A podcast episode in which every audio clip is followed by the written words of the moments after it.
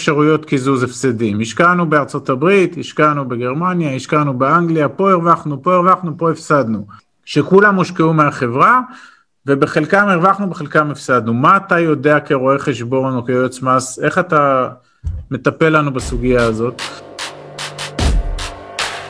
ברוכים הבאים למדברים השקעות עם עמית ואגר.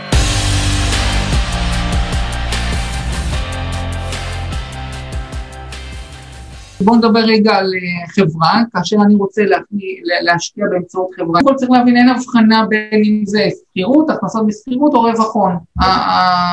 הדין הוא אותו דין. מס חברה. צריך להבין שברמת חברה, השיטה, השיטה עובדת בשיטת מיסוי דו-שלבית. מה זה אומר? אני משלם פעם אחת מס חברות, כן. ברמת החברה על ההכנסות שלה, שיעור מס חברות היום בישראל הוא 23 אחוז, אנחנו עם צפי לעלייה, אבל כרגע הוא 23 אחוז. השם ישמור.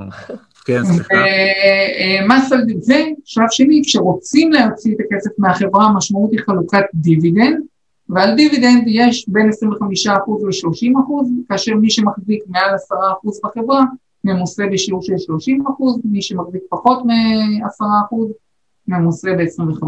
מי שמחזיק, לא הבנתי, 10% בחברה בארץ או בחברה? בחברה הישראלית בארץ, בחברה הישראלית, בעל מניות, השיעור המס על דיבידנד הוא חברה מחלקת דיבידנד לבעל המניות היחיד. אז, אז? אז מה שאתה אומר לי בעברית, בחברה של עמית והגר, השקיעו מהחברה שלהם בפרויקט, השקיעו 100 אלף דולר, ועל ההכנסות השוטפות שלהם וגם על הרווחי הון, מה-100 אלף דולר חזרו 50 אלף דולר, ומזה הם שילמו 53 אחוז מס. לא 53, פחות, כי המס על דיבידנד הוא על היתרה לאחר מס חברות. ה-77, על ה-60. אוקיי, בסדר, אבל, אבל קראו לנו... זה 40 זה בערך כמו להחזיק כיחיד אה, הכנסה מעסק. בערך 50 אחוז, זה המטרה, להשוות את ה... כן, אוקיי, להשוות תוצאה לעומת אה, יחיד שמחזיק ישירות. אבל זה גם מתקזז עם מה ששילמנו בארצות הברית. ברמת החברה, נכון. ברמת כן. החברה, אם שילמת 20 אחוז ברמת החברה ואתה בארץ צריך לשלם 23 אחוז, אתה תשלם רק 3 אחוז, נכון. אז הנה, אז כאן באמת נתתי, נתתי הסבר, אז המס חברות הוא 23 אחוז, ברמת החברה אני מקבל את כל ההוצאות בניכוי, כל ההוצאות שדיברנו עליהן, מקבל זיכוי מהמס הזר ששולם בחו"ל, צריך להגיש כמובן, חברה מגישה דוחות שלמים, מלאים, anyway, מגישה. חשבון כבר. כן. רגע, עכשיו יש לי, יש לי שאלה, אה, זהו, בוא, בוא נדבר על אפשרויות קיזוז הפסדים. השקענו בארצות הברית, השקענו בגרמניה, השקענו באנגליה, פה הרווחנו, פה הרווחנו, פה הפסדנו. בסדר? ו- ו- ו- ואנחנו מבינים שאנחנו עושים את זה, עזוב רגע אם, ב- ב- אם זה עסק או לא עסק, אבל יש פה פורטפוליו של השקעות שכולם הושקעו מהחברה, ובחלקם הרווחנו, בחלקם הפסדנו. מה אתה יודע כרואה חשבון או כיועץ מס, איך אתה... מטפל לנו בסוגיה הזאת? אז השאלה היא, בהנחה שכל הנכסים מוחזקים ישירות על ידי בעל המניות, או על ידי החברה הישראלית, כן, אז כן. הכל מתנקז לתוך החברה, אז אני יודע באמת לקזז הפסדים מנכס אחד כנגד רווח הון, אם זה הפסד הון, רק אם זה הפסד הון, כנגד רווח הון בנכס אחר. אני לא יודע לקזז הפסד הון כנגד הכנסות משכירות. אוקיי. זה אני לא יודע לקזז. Okay. אבל אם יש לי הפסד הון כנגד רווח הון, אני יודע לקזז ביניהם. הבנתי, זאת אומרת זה, זה דומה למניות באיזשהו אופן. אתה צודק, רק, רק אני מסייג את העניין הזה לעניין החזקות ב-LLC, לעניין אה, החזקה באמצעות LLC, פה יש קושי. אם יש לי הפסד שנוצר ב-LLC, שהוא נוצר כתוצאה מהחזקת נכס באמצעות LLC, אה, לקזז אותו כנגד רווח שנוצר בספרד לצורך העניין, החזקה ישירה בספרד, mm. על עמדת רשות המיסים שלא ניתן לקזז. זאת אומרת, אם... אם זה הקושי פה ב-LLC, אמר, בגלל זה אמרתי, זה LLC זה חיה שהיא לא מסתדרת לרשות המיסים כל כך. אז אם אני מתרגם אותך, אז יש לי LLC באנגליה ו-LLC בארצות הברית ו-LLC בגרמניה, ובשניים הרווחתי ובאחד הפסדתי. את ההפסד של השלישי יהיה קשה לקזז אותו בגלל שנכנסתי לזה בתור LLC? כן, נכון מאוד. קשה או בלתי ניתן?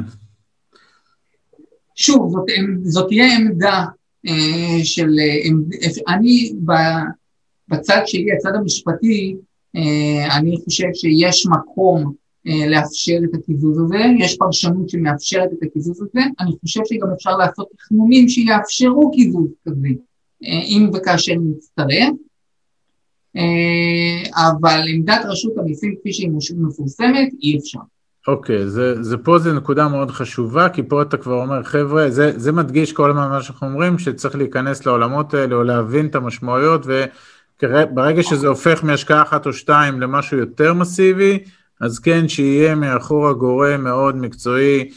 במקרה שלך אתה בשני הכובעים, אז זה, זה, זה איזשהו יתרון גדול, כי אתה גם העורך דין וגם היועץ מס, ו... ופה אנחנו רואים גם שהרגולטור בארץ כרגע עוד לא יודע להכיל את כל הדברים האלה, ולכן, אה, ולכן יש פה הרבה אפור, אם אני מבין נכון.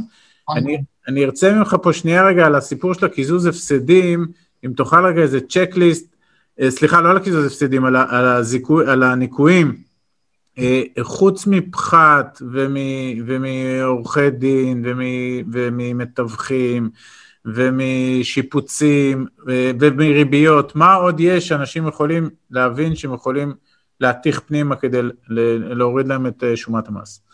באופן עקרוני, כדי להתיר הוצאות, ההוצאה צריכה להיות הוצאה בייצור הכנסה. Mm. זאת ההגדרה, הוצאה בייצור הכנסה. ההוצאה צריכה לשמש אותנו לייצור ההכנסה. אז טסנו לראות את הנכס.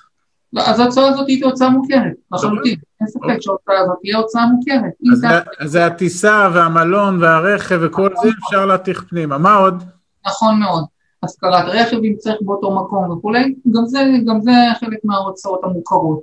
אוקיי. אה, כמובן שאם אה, אתה אה, מתייעץ בארץ עם יועצי השקעות וכולי, אז גם זה הוצאות מוכרות. הוצאות, יועצי השקעות במובן של כנגד ההשקעות בנכסים, בסוג הנכסים הזה. ברור. אם אה, יש לך, אם אתה מחזיק בארץ משרד, שהמשרד אמור לשמש אותך לתפעול הפעילות הזאת, אז זה הוצאה עסקית לכל דבר. אוקיי. אמ, האוטו שאני מחזיק בארץ שלוקח אותי למשרד שממנו אני מייצר את ההכנסה הזאת.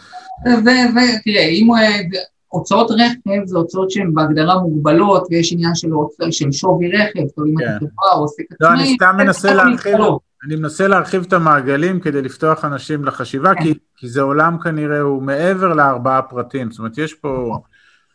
בסדר. נכון, נכון, אני, אני מסכים. זאת אומרת, ההוצאות, גם ההוצאות רכב יכולות להיות מוכרות בקונסטלציה כזו או אחרת, תלוי שוב פעם באופי של העסק ותלוי באופי, אה, ב, ב, התאגדות, סוג ההתאגדות של אותו אה, אחד בישראל, אם זה חברה או אם זה תהיה עוסק מורשה.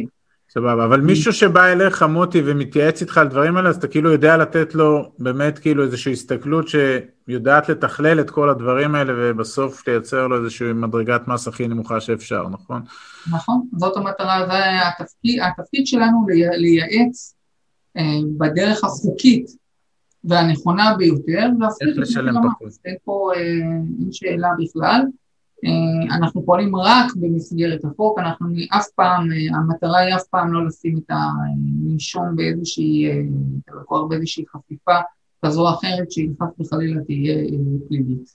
אוקיי. Okay. תמיד אני אומר, ותמיד אני אומר גם, גם כשאנחנו עושים משהו שהוא לא, בוא נגיד, הוא לא מוחלט, הוא לא ודאי, תמיד גילוי מלא, תמיד לפרוס את זה בפני הרשות בדוחות שאנחנו מגישים, לתת גילוי מלא, שהרשות לא תופתע. ברגע שהיא מופתעת, אנחנו נמצאים במשחק אחר לחלוטין. כן, וכמובן שהנישום צריך להבין מה, מה שחור, מה לבן ומה אפור. בוודאי, בוודאי. מצוין. אוקיי. אוקיי. אז מה אם כך עדיף חבר'ה או יחיד? ניקח חבר'ה או ניקח יחיד? חברה או יחיד? אז זה תלוי בשיקולים, אז זה באמת תלוי במה מה השיקולים שלה, מה, מה יהיה השיקולים פה. השאלה מה הציפייה, האם אני מצפה מאותו נכס שהוא יביא לי רווח הון או רווח משכירות? כי אם זה רווח הון, אז ודאי שעדיף לי להחזיק נכס ביחיד, כי כמו שאמרנו, בחברה אנחנו אה, במיסוי דו-שלבי, ואם אה, ואם זה יחיד, אז אני משלם פעם אחת 25 אה, לעומת זאת, אם זה רווח משכירות, אז אם אני במסלול של uh, מס uh, שולי, אז יכול להיות ששווה לי דווקא להחזיק בצורת חברה, כי אז אני אפחית לי את המדרגת מס לפחות זמנית ברמת החברה ל-23%, ואני יודע להשתמש בכסף הזה בתוך החברה, אני לא צריך אותו הביתה, למשוך אותו הביתה, אז כמובן כן. שאם אני מושך אותו הביתה אני כבר כמו יחיד. כן. השאלה היא מה מקור הכסף, האם הכסף כבר יושב בחברה, האם הכסף כבר נמצא ברווחים שנצברו מפעילות אחרת, אז להוציא אותו ולהשקיע כיחיד, המשמעות היא דיבידנד, ומשמעות כבר מיסוי. כן, אז כן, יהיה כבר עדיף לי כנראה לעשות, להשקיע ישירות מהחברה. אם הכסף אצלי באישי, אז שוב, זה תלוי מה הציפייה. גובה הרווחים, האם אני צופה רווחים שאני אהיה ב-47% מס במדרגות הגבוהות, או שאני צופה מדרגות מס נמוכות. כל הדברים האלה מרכיבים שיכולים להשפיע לי על ההחלטה האם ללכת על חברה או יחיד. האם הפעילות שלי היא פעילות חוזרת, אה, שיכולה להגיע, עשויה להגיע לכדי עסק, או שהיא פעילות השקעתית חד פעמית. אם זה עסק, אז יכול להיות שכן כדאי לי חברה, כי אז אני מחלק לי את המס לשני אה, שלבים, לעומת אם זה אה, עסק ואני מחזיק כיחיד, אז זה שלב ניסויי אחד בלבד. אותו דבר, אם זה עסקי או פסיבי. כל אלה שיקולים. אין לי, אין החלטה נכון, לא נכון, לגבי, אה, לגבי אה, חברה או יחיד, צריך כל אחד, צריך בשיקולים שלו, במבנה שלו, במבנה העסקי שלו, במבנה ההשקעות שלו, להחליט מה מתאים לו אה, יותר. כן, אוקיי, אוקיי, מצוין. לא הבנתי למה ביבי פה וליברמן, אבל... החבר'ה. אבל בסדר. החבר'ה, האם ללכת יחד או ללכת לחו"ל, מה אתה רוצה? אני לא ראיתי אותם הולכים ביחד. בסדר, אז הם בחרו, הם בחרו במסלול היחיד. לדעתי ליברמן עושה נדל"ן בחו"ל. אה, אה, אבל מה שאתה אומר מהשקף הזה, שאין פה איזשהו פתרון בית ספר, ובסוף כל מקרה לגופו, וזה שוב חוזר על חשיבות היועץ מס או רואה חשבון בתוך העסקאות האלה, כי אנחנו מבינים שזה זה עולם. לשקלל את כל המרכיבים לתוך סל אחד ולהחליט מה רלוונטי יותר, מה רלוונטי פחות. אוקיי. בסדר אוקיי, דברים אחרונים. כן. סליחה? אז כבר כמה נקודות אחרונות שאנחנו צריכים להתייחס אליהן גם. קודם כל אמרנו לגבי המסלולים של יחיד, 15% הוא מס שולי, אפשר לעבור משנה לשנה, מה שמתאים לאותו אה, לקוח אה, באותה שנה עם תוצאת המס הטובה ביותר, שזה יבחר. אם יש הפסדים ואנחנו רוצים להשתמש בהפסדים, חייבים להגיש דוח שנתי מלא, אין אפשרות לדוחות מקוצרים אה, וחייבים למעשה לבוא ולפתוח תיק ולדווח למס הכנסה שנוצר הפסד כדי שאני אוכל להשתמש בו בשנים הבאות. אין קיצור דרך בעניין של הפסדים. זאת אומרת, מי, ש, מי שמסתכל על זה לא כאיזשהו מהלך יחיד וזה, אלא זה באמת איזו הסתכלות כמקור הכנסה ארוך טווח, אז כדאי שלא יקצר דרכים ואת הדרך ובאמת יגיש דוחות שנתיים, ואז גם הוא נכון. יוכל שנים אחורה להתקזז, נכון? נכון מאוד, בדיוק. Okay. רווח הון, צריך להדגיש רווח הון באופן, על פי, על פי הפקודה, כשנוצר רווח הון צריך לדווח למס הכנסה תוך 30 יום ולשלם מקדמה על חשבון המס. אה, ובנוסף צריך להגיש בתום אותה שנה דוח שנתי מלא.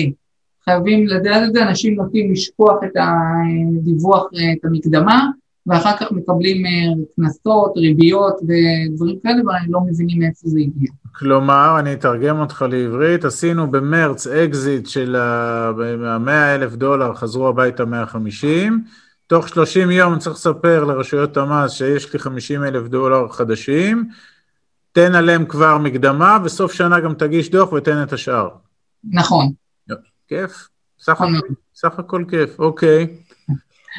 הכנסות הפסדים מהפרשי שער, דבר שהוא מאוד, אה, משהו שהוא אה, מאוד אה, רלוונטי להיום. נכון. הנושא הזה, גם הנושא הזה הוא לא נושא סגור לחלוטין. יש פסיקה בעניין שיצרה כללים, אבל היא לא התייחסה לכל, ה, לכל המכלול האפשרויות, החלופות. Mm-hmm. מי שירצה להתעמק בזה, יש מאמר מאוד גדול שאני כתבתי על זה, על כל הנושא הזה של, של הפסדים מהפרשי שער. כן. הבעיה היא כזאת, באופן עקרוני, אם זה רווח אנחנו במצב קל, אם אנחנו בחברה, אז רווחים, רווחים או הפסדים מהפרשי שם, זה הכנסה חייבת או הפסד מוכר, אין שום בעיה כשאנחנו במסגרת של חברה. לא, אבל, אבל רגע, זה אני חייב להדגיש, זאת אומרת, נכנסנו שהדולר 3.50, עשינו את האקזיט שהדולר 3.20, אז על ההפסדים האלה אנחנו יכולים להתקזז מבחינה מיסויית. נכון מאוד, זה מתקזז למעשה בתוך אותו רווח, כי הרווח שלך הוא יותר קטן. ברור, ברור. אני חייב, אני חייב להמיר את זה לשקלים, או שעדיין על ה... גם אם אני משאיר את זה בדולרים אני יכול לקזז? אתה, לצורכי מס אתה חייב להמיר את זה לשקלים, לצורכי מס, תשאיר את זה בדולרים זה שיקול שלך, אבל אה, לעניין תחשיב המס, אתה חייב להמיר את זה לשקלים. הבנתי, זאת אומרת אם ההפסד שלי הוא על הנייר, כי רק השער ירד על הזה, אבל נשארתי עם הדולרים, אז, אז אין לי פה את הקיזוז הזה. לא, יהיה לך עדיין, כי חישבת את הרווח בשקלים. הרווח מחושב בשקלים, אתה תקבל את ההפסד, את, את ההפסד הזה, אבל אם שער הדולר יעלה, אתה תשלם מס על העלייה. אוקיי. Okay. אתה משאיר, נשאר עם, ה, עם הדולרים. אז עכשיו חשבת את ה... לפי 3-2, אבל מחר בבוקר הדולר יקפוץ ל-4, אז יהיה לך 80 אה, אגורות שתצטרך לשלם עליהם רווח. אוקיי. אוקיי. אז זה בחברה. זה בחברה. כן. ביחיד זה מורכב יותר. ומדוע? כי באופן עקרוני, החוק כל הזמן ראה לנגד עיניו רווחים. אז הוא, בא לו, אז הוא רצה בזמנו לעודד השקעות uh, במטח, ולכן הוא נתן פטור על הכנסות מהפרשי שער.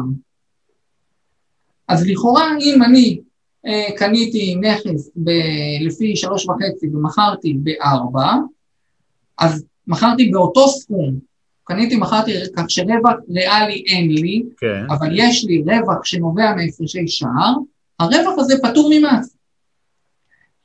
התוצאה היא שההפסד שנובע מהפרשי שער הוא הפסד לא מוכר. Mm. ולכן אם יש לי הפסדים שנובעים מהפרשי שער, יש לי רווח ריאלי והפסד שנובע מהפרשי שער, כך שהרווח שלי קטן יותר כתוצאה מההפסד מהפרשי שער, מבחינת מס הוא יתעלם מההפסדים מהפרשי השער, והרווח שלי לצרכי מס יהיה רווח גדול יותר. Mm-hmm. זה נקודה שחייבים לשים לב אליה, נקודה בסיכון, יש כל מיני חלופות ויש כל מיני עמדות, זה משהו שאם זה קורה, חייבים אה, להתייעץ פה ולהחליט אה, באיזה מדיניות לנקוט.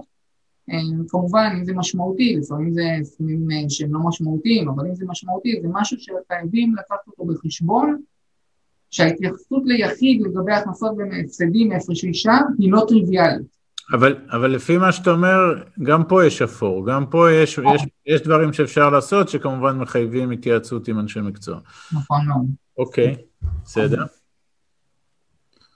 נקודה שחייבים לקחת בחשבון זה נושא של הגשת דוחות. שימו לב, גם מי שמגיש דוח מקוצר, זה מעניין, גם מי שחושב שהוא רוצה להגיש דוח מקוצר, אבל הוא העביר ב-12 חודשים מעל 500 אלף שקל לחו"ל, לצורכי השקעה, mm-hmm.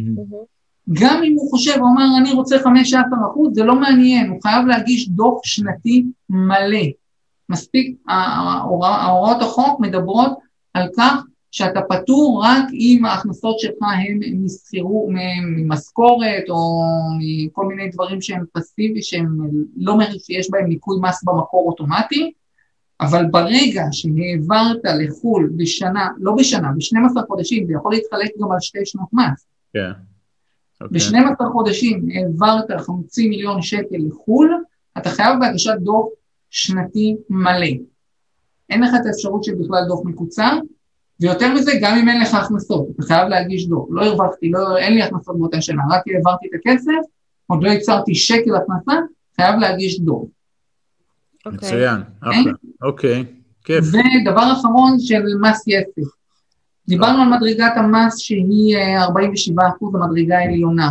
אה, היות שהמדרגה היא, אה, הייתה תקופה שהורידו את מדרגות המס, אבל מצד שני תקציב המדינה נפגע, החליטו לייצר מס חדש שנקרא מס כסף. זה אומר שמי שיש לו הכנסות מכלל המקורות, בין בישראל ובין בחו"ל, זה לא משנה ממה, גם יכול להיות ממשכורת, יכול להיות מעסק, יכול להיות מרווחי הון, יכול להיות מדיבידנד, יכול להיות מריבית.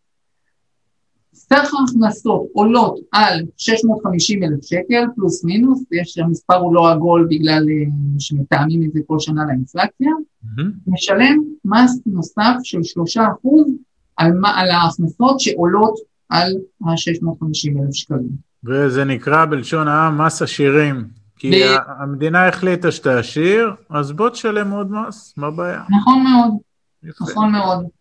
ואז סוגר אותנו ב-50 אחוז של ה...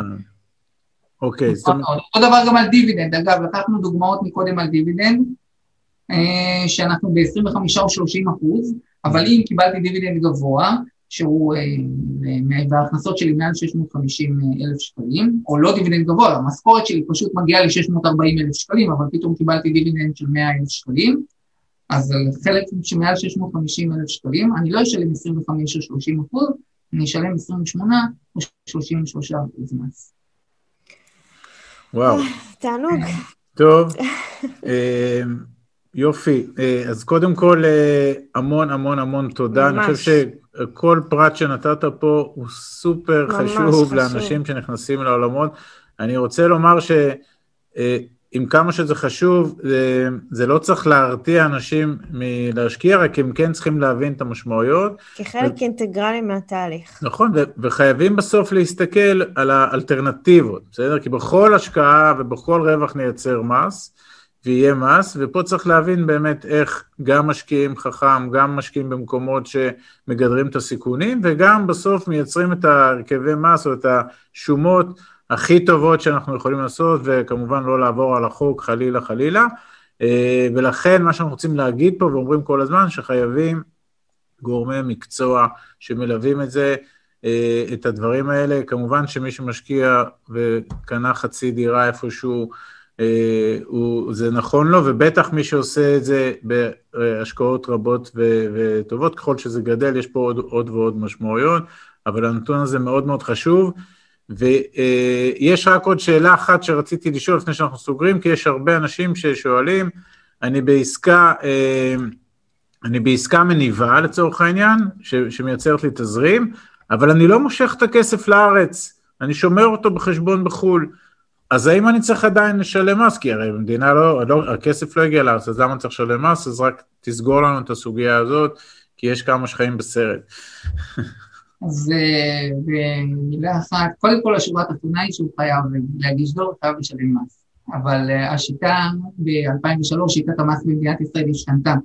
הפכנו לשיטת מס פרסונלית. זה אומר שלא, אה, עד אז היינו בשיטה טריטוריאלית, שעד אז רק הכנסות שהיו בשטח המדינת ישראל חויבו במס. ב-2003 זה השתנה, mm-hmm. והיום כל אדם חייב על הכנסתו בכל העולם, לא משנה איפה היא נוצרה.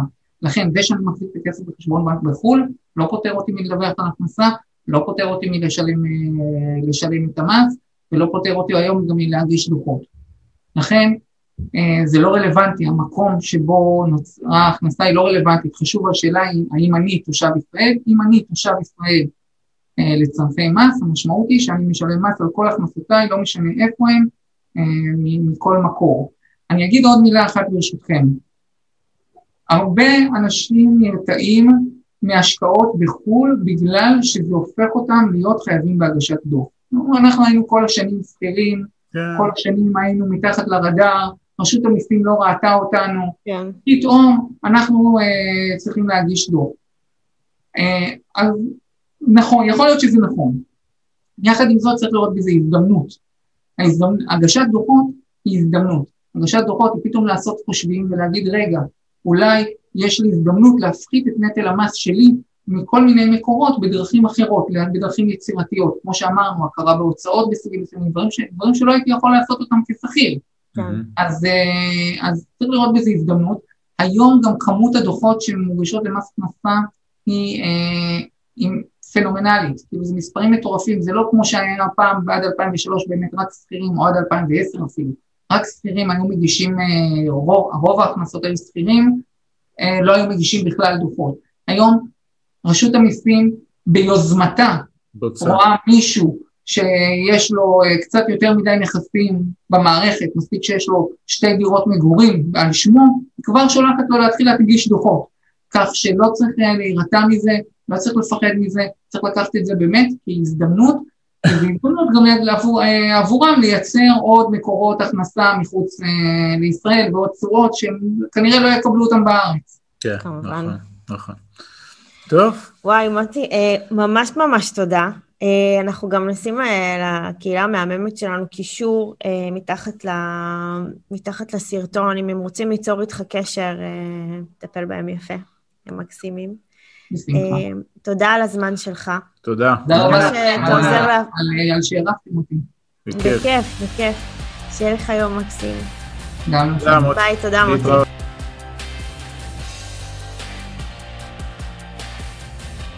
עד כאן להפעם. כרגיל, שמחנו לשתף בידע ובניסיון שלנו, מקווים שנתרמתם.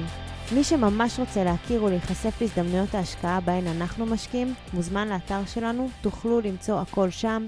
אנחנו כמובן גם פעילים בכל הרשתות החברתיות, מוזמנים לעקוב אחרינו. אם אתם מכירים אנשים נוספים שהתכנים שלנו יכולים לסייע להם, נודה לכם מאוד אם תשתפו אותם. להתראות חברים.